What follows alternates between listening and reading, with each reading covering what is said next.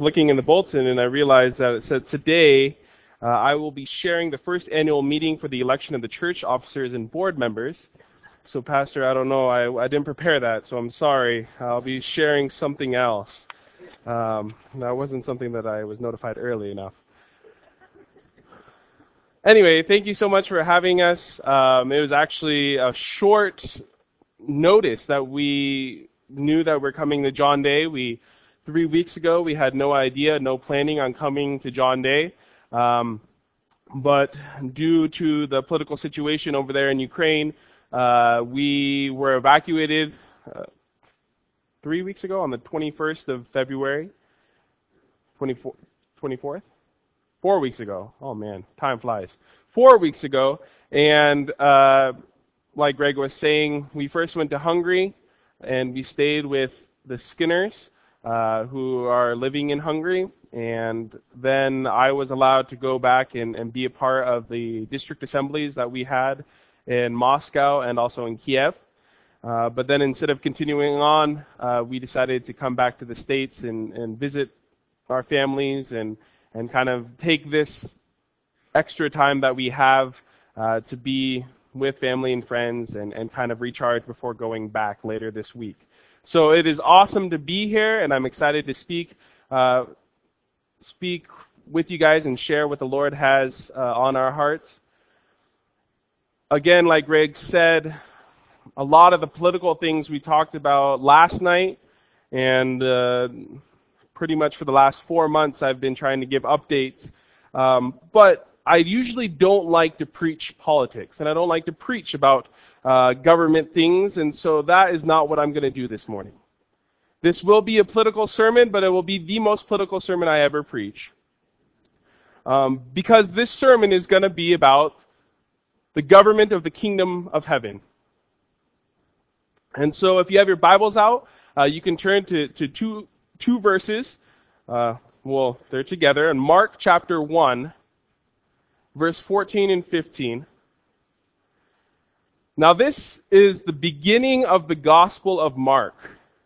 And I believe that the author of Mark wrote the Gospel intelligently enough that he wrote it like a book where there's a beginning, a middle, and end. And he wrote literary devices within this, this Gospel to, to help us tell a story because he, he, he turned the medium of Jesus' life and, and put it in a story format. And so at the beginning of his book, he did what all good writers do and they summarize what the entire book is going to be about.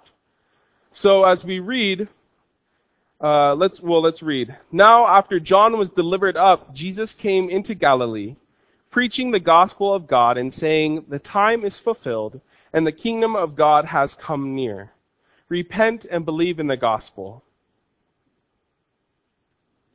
This, this, this quote, the time is fulfilled and the kingdom of God has come near, repent and believe in the gospel, is what Mark is saying this is the entirety of Jesus' life. This is the entirety of what he's talking about.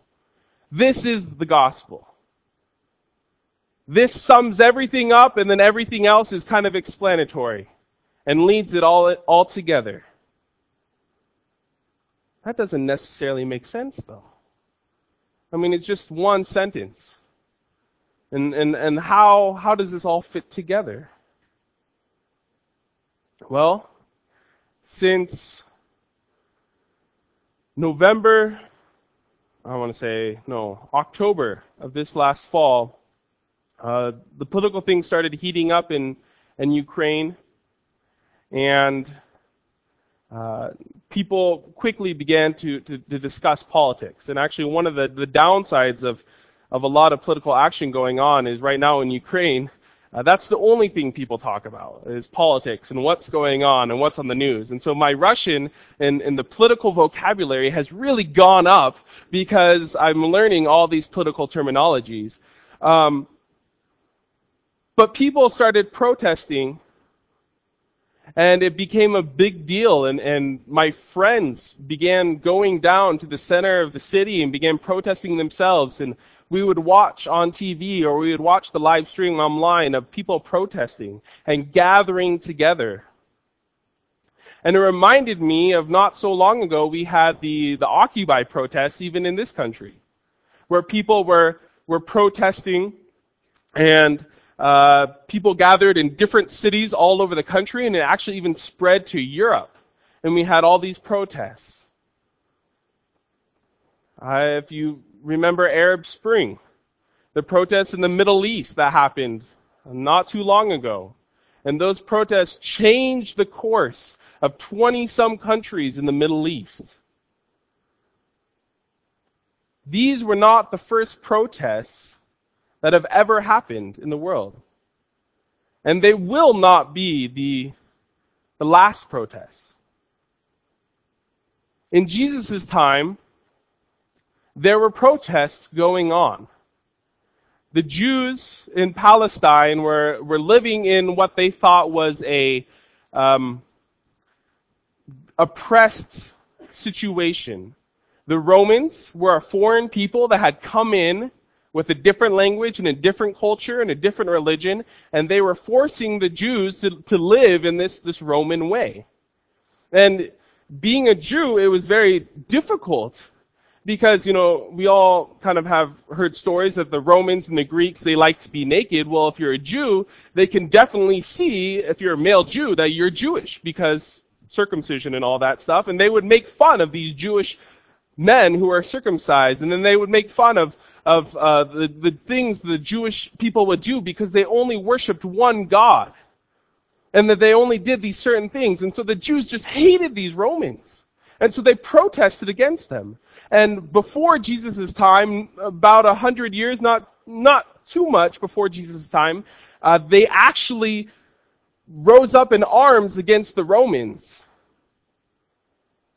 And then again, after Jesus' times in AD 70, they rose up again against the Romans. But then the Romans said no more. And they crushed the, the, the protesters and even destroyed the temple, which was the most sacred piece of, the most sacred building for the Jewish faith.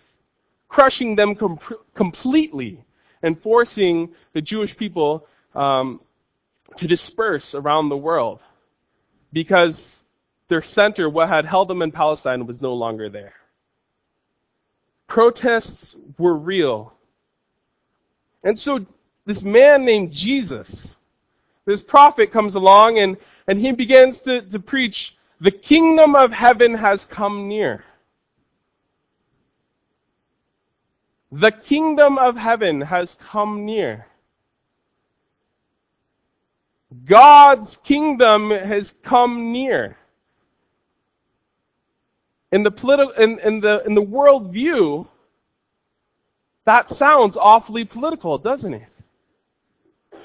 The kingdom of Rome is going to be no more because the kingdom of heaven has come near. That's a message that many Jews heard as they, they immediately thought this, this political ideology that, you know, God has, has finally decided to bring his kingdom and get rid the Romans from their, their, their control over God's people. The, the Romans are going to finally get their, their comings, or how, how do you say in English? Their, the, huh? Comeuppance. They're, they're, they're, they're finally gonna get it. Because they've oppressed us so long, and then you hear Jesus say, the kingdom of heaven has come near. The kingdom, the kingdom. Jesus constantly talks about this idea of the kingdom. And he speaks of these, these words in the kingdom, and he uses parables, um, which are essentially kind of made up stories to help explain what the kingdom looks like. Because, you know, Jesus says it is a real kingdom, but it's not like any kingdom before it, and it's not like any kingdom after it. It's not like any earthly kingdom. Well, what do you mean? Well, in this kingdom, the first become last. In this kingdom, the last become first. In this kingdom, if a shepherd loses one sheep, he will leave the others and go looking for it. Who would do that? And this kingdom, the least of these will become the greatest. This kingdom is not like the other kingdoms. And so he, he uses parables, Jesus has used parables to help describe what this kingdom is. Now he says the kingdom of heaven has come near. And for, for those who uh, don't or haven't studied uh, biblical Greek, um, you're missing out, by the way. I'm pretty sure that's what we're going to speak in heaven. Um, the verb that in English they usually translate as come near or is at hand in a lot of uh, other translations, um, it does have that sense of being of, of coming close. But the in Greek, Greek verbs are uh, very descriptive, and they're a little bit more descriptive than what we express in English. They have three, well, maybe more than three, but they have um, at least three ways to explain something in the past tense. Okay? I'm not losing you, right? So, for example, the, the first way is a simple. And uh, they call it the aorist way, and, and what that describes is, is the action. It just focuses on the action. So, for example, in English, we might translate it as I ate. There's no sense of time. There's no sense of, of uh, how long I ate or when I ate. It's just there, w- there was food and I ate it. Then they have the imperfect, which focuses more on the process of a, a past action. So in English, we might translate that as I was eating. And uh, that has a little bit more of a, of a of a process time to it. You know that at some point you began, then you know, you might have taken you a little bit longer to eat, and then you finally, finally completed. But I ate kind of focuses on I ate and then did something I was eating means that the, you, you emphasize the process a little bit more. And then they have the perfect. And that's what this, this verb is. And the perfect in Greek, it's not like the English perfect tense. Um, it describes an action in the past but that has ongoing uh, effects to the present. Now, that sounds confusing. But in English, we may translate that to as I had eaten. And so, if you ask me, Joey, are you hungry? And I say, no, thank you, I had eaten. What does that mean? I ate, but the food that I put in my, my stomach is still digesting and I'm not yet hungry. Because if, you know, oh, um, you know, you come home and my wife says, what do you want to do? And I said, well, I ate. I'm hungry. If I said I, I had eaten and I'm hungry, then that, that, that just sounds weird to our ears, right? But there's this process, I had eaten means that we usually use this to describe the fact that we had eaten and the effect of eating affects us to this point. Now, what does this mean for the word to come? To come near. It doesn't mean that the kingdom of heaven came and it was when Jesus was 2,000 years ago and we just missed it because we're too young. Hi, I called you all young. Okay. So when the offering plate comes, you know. Now, um,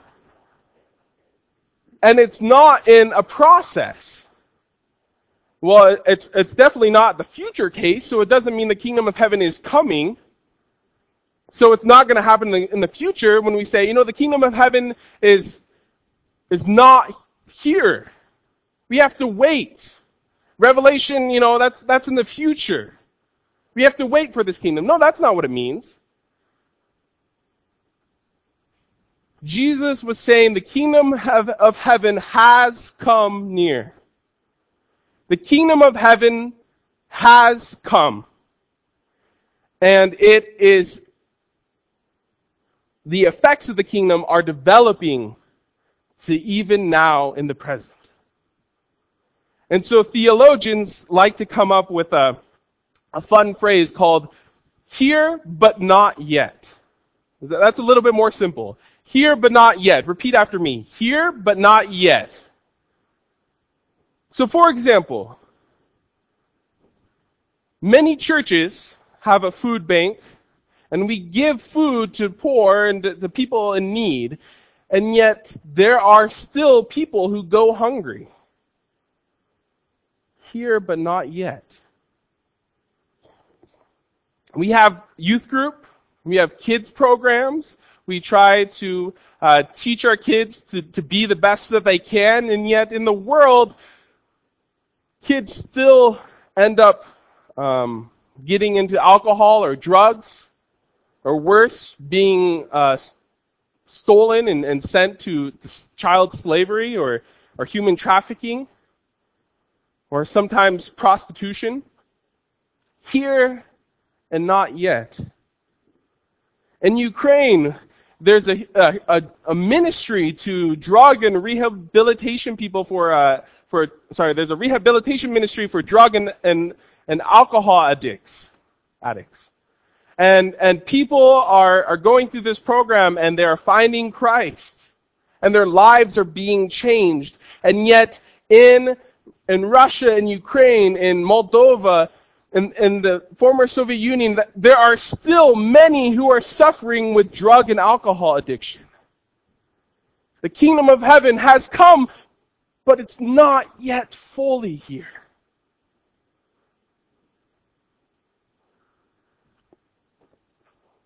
At our workplaces, at our schools, we have friends we have strong relationship with the people that live around us. And yet there are still some people who go home feeling lonely and that nobody cares for them. That's, the kingdom is here, but not yet. The time is fulfilled, and the kingdom of God has come near. Repent and believe in the gospel. So, what is the gospel? It's a funny Christianese word. And for those who have grown up in the church um, or been in the church many years, it's it's become a common everyday use word. Well, maybe not every day, but but I grew up with this word gospel, and it kind of just I mean it's not an English word, it's it's a borrowed word. So what does it mean? Well, in Greek, it, it comes from the word evangelia. That's where in English we get the word evangelize or or ev- e- evangelical. Okay, but that still doesn't help us. The word evangelia comes from the the root of euangelios, which doesn't really help you, but in Greek that means um, well, okay, angelios means messenger, and you is kind of a, a, a prefix meaning happiness. So euangelios would be a, a happy messenger. And they would use this word to describe somebody who brings good news. So for example, if there is a kingdom at war with another kingdom and there is peace, then all of a sudden they start sending messengers out into the kingdom announcing that the war has ended and that peace has come. And usually these messengers ride, uh, well, um, if they're on horses, they ride, or some places they run, but they, they go as fast as they can, and, and they're excited to proclaim the good news that there is no more war, that we have peace. Five months ago, my daughter was born, and I was a euangelios because I was excited to share the good news that my daughter was born. Actually, my, my in-laws were more excited than I was. They, they were on, I mean, pictures were on Facebook faster than I could take off all the, the hospital garbs. But you could see it in their face. They were excited. Euangelios, they are messengers of, of good news. And so therefore you get this word euangelion, meaning essentially we take the messenger of good news and we just say, well, this is, what they're sharing is a good news message. And so many modern translations then translate gospel as good news. It kind of makes sense, right? But do we treat this as good news? We're an evangelical church, which is derived from euangelia, which in the Bible they translate as the gospel. And yet sometimes we treat the gospel like a funeral dirge. Like in our lives, it has no longer become something good. And these are the words of Jesus. And I could argue, um, well, I'm not gonna, I'm just gonna say, sometimes it may be strange to think that Jesus would say a word like euangelios. Especially because the gospel encapsulates who Jesus is. The gospel writers frequently use this. If you open up the gospel of Mark, it says this is the gospel of Jesus because that's good news, right? This is good news. Uh, the, the Messiah has come. A king has been born to us. But to have Jesus say gospel, this is the good news. that must mean that this was good news for Jesus. That he was an excited messenger, as excited as my in-laws were that my daughter was born and they were spreading the news. Jesus was excited to say, the kingdom of heaven has come near. That is good news. the kingdom of heaven has come, uh, the time is fulfilled and the kingdom of God has come near. Repent and believe in the gospel or the good news.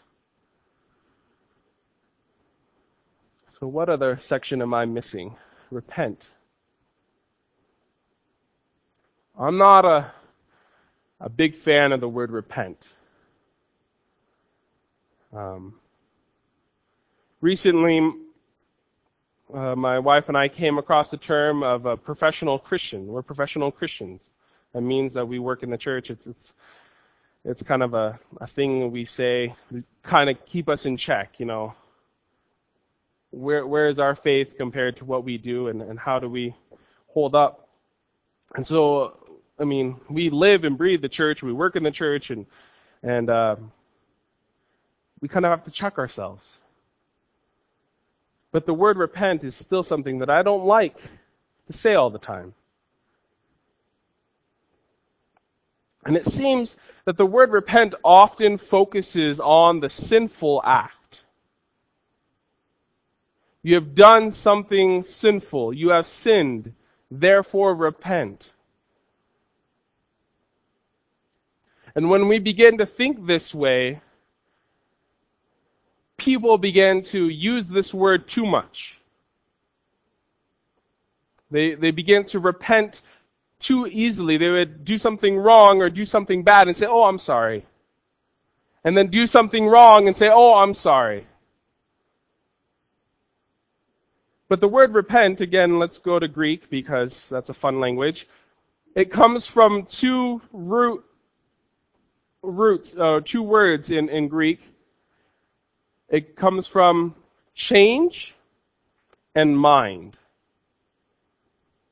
And so the word repent essentially in Greek means to change your mind. To change your mind or, or, or sometimes life. And how to repent does not focus on the sinful act, but focuses instead on the change. And it's not just repenting as I'm, I'm, I'm sinning, so I'm just going to change this way. No. It's to change completely. 180 degree turnaround and go towards God. Because that's really what repent should be. That's really when, when we challenge each other as a church to repent, it shouldn't be focused on the sin that we're committing, but it should be focused on God. Repent is a plea to change your life and go to God. The kingdom of heaven, God's reign has come. It is, it is in, on earth with us. Change what you're doing and go to God. Because that's where God is. Run to God. And believe. Will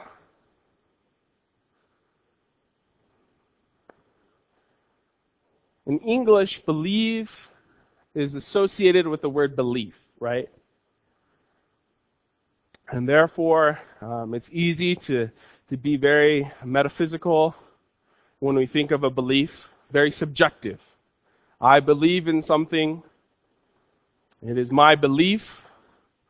Um, therefore, we've we've kind of separated it from from. Uh, sometimes we we separate it from an actual, um, a factual thing.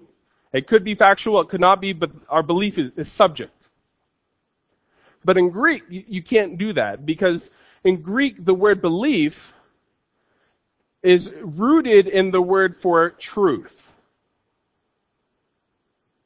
So when a Greek person says, I believe, they are essentially saying that is true.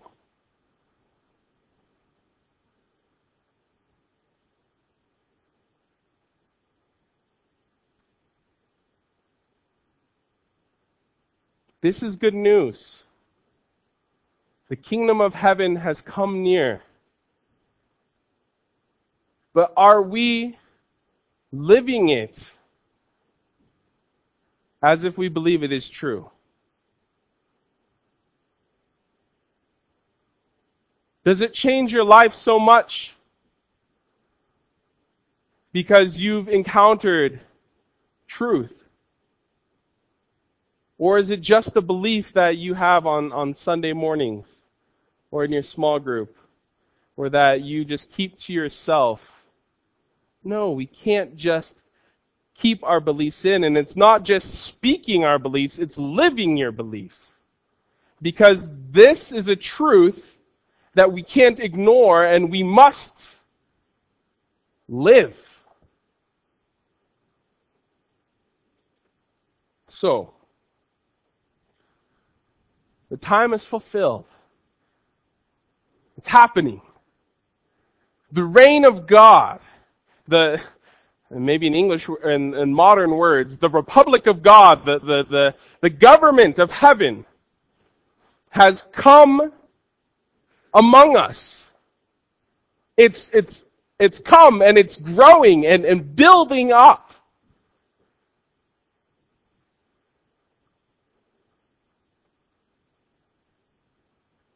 Turn from the way that you're, you have been living. Turn towards God with everything you have because, and, and live it because it's true. That's essentially what Jesus is saying in these, in this, in this little sentence that often we just pass right by and continue on his story. Now, I want to add to this a little bit more. I said in Mark, this is how Mark kind of summarized his gospel. Can you, can you understand how this is a summary of the gospel of Mark? And Luke, at the beginning of Jesus' ministry, and these both were written at the times of the beginning of Jesus' ministry, Luke decides to tell us a story instead. And in Luke chapter 4, Jesus uh, has gone through his, he's been baptized, he's gone through his temptation in the wilderness, and he returns to his home synagogue in Nazareth. Um, and they give him the scroll of Isaiah, and he opens it up and he begins to read. And he reads, The Spirit of the Lord is upon me, because he has anointed me to proclaim good news to the poor.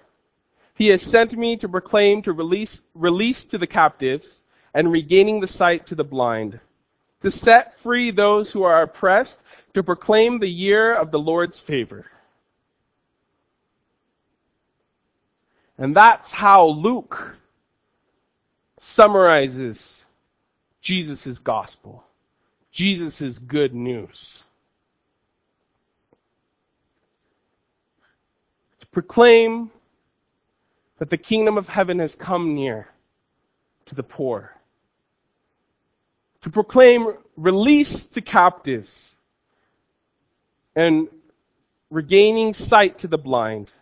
To set free those who are oppressed and proclaiming the year of the Lord's favor.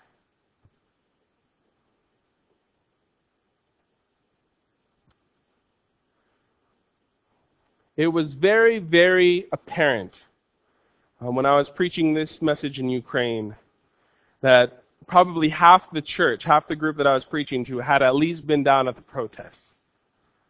And everybody's life was affected by it. And in Ukraine, it was amazing to see how, um, how, how much they were willing to give for what they believed in, for what they were fighting for. In December, some nights it got to 15 to 16 degrees below zero Celsius, which is like colder than Fahrenheit. But people were still outside. They were still camping out downtown in tents around big drums, fire drums. They, um, people who couldn't go down because of work or other re- reasons, uh, generally would buy a whole bunch of food. And, and while this was beginning, it was easy to see or common to see someone buying uh, like 10 loaves of bread and and 60 eggs, or, you know, like 10 things of eggs, I don't know. Um, and, and going through the shopping line, because they were making food and sandwiches and soups, and they would send those down and, and, and hand those out to the protesters who are down in the middle of the city. And so if the people who were, who were downtown, you know, they were there were protesters who were giving up their time, their work, and they were, they were camping out in the cold and not being able to shower, not use the restroom easily. And then there were others who are trying to support them financially with, with food, etc. And if, if people are willing to do that, thousands of people are willing to do that for an earthly kingdom, how much more are we willing to do this for the kingdom of heaven?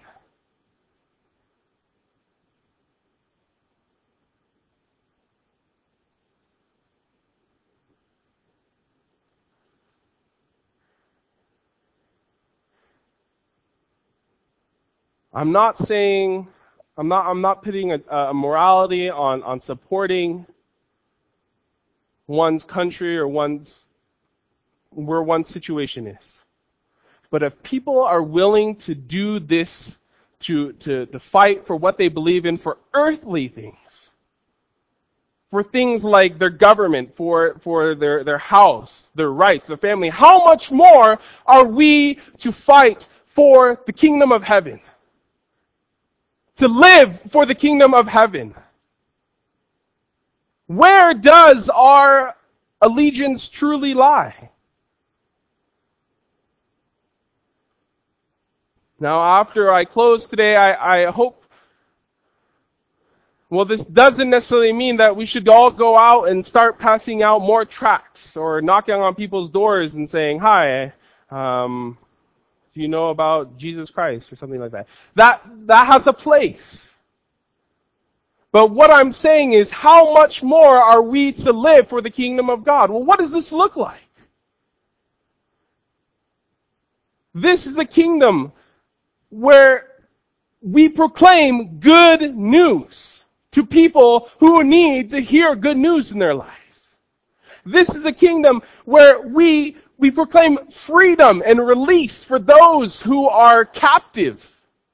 Those who are captive in addiction, those who are captive in, in financial problems, those who are captive in abusive families, those who are captive in their own just bad choices.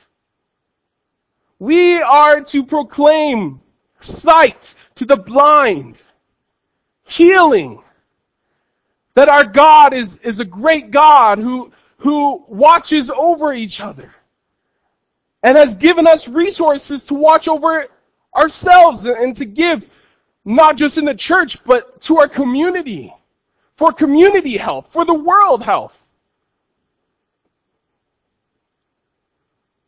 And we as a church are also supposed to set people free. Set people free from oppressive governments.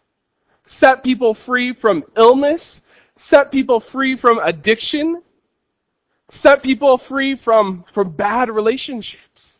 That's what the kingdom of heaven looks like. That's what evangelism looks like. That is the good news.